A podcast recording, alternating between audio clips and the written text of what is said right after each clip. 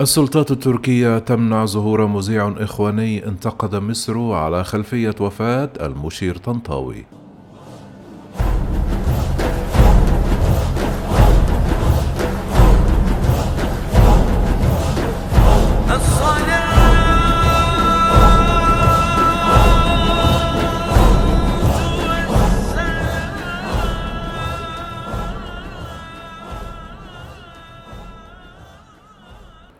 في إطار مساعي أنقرة للتقارب مع القاهرة ومنع محاولات جماعة الإخوان من انتقاد السلطات المصرية.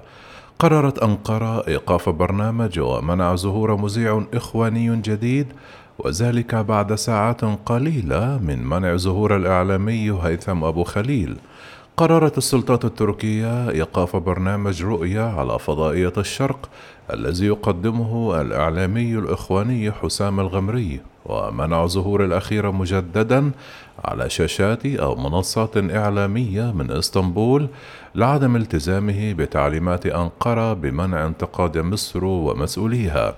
يشار إلى أن الغمري كان قد انتقد السلطات المصرية على خلفية وفاة المشير محمد حسين طنطاوي وزير الدفاع ورئيس المجلس العسكري السابق لمصر الذي وفته المنية الثلاثاء عن عمر ناهز ستة وثمانون عاما. وقد دفع هذا الأمر السلطات التركية لتوجيه طلب رسمي للمسؤولين عن الفضائية بوقف ومنع ظهور الغمر وإلزامه بعدم تقديم أي محتوى إعلامي على منصات وحسابات التواصل الاجتماعي وغيرها في تركيا.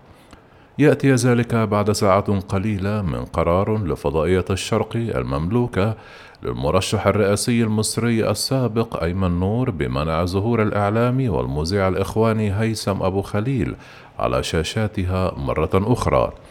إلى ذلك ذكرت مصادر إلى أن السلطات التركية طلبت بشكل مباشر من إدارة القناة إبلاغ هيثم أبو خليل بوقف برنامجه الذي يقدمه وعدم ظهوره مجددا لمخالفته التعليمات التركية بمنع انتقاد القاهرة من منصات الإخوان وفضائياتهم التي تبث من أراضيها. يذكر أن أنقرة كانت قد قررت في مارس الماضي وقف أنشطة جماعة الإخوان الإعلامية من أراضيها.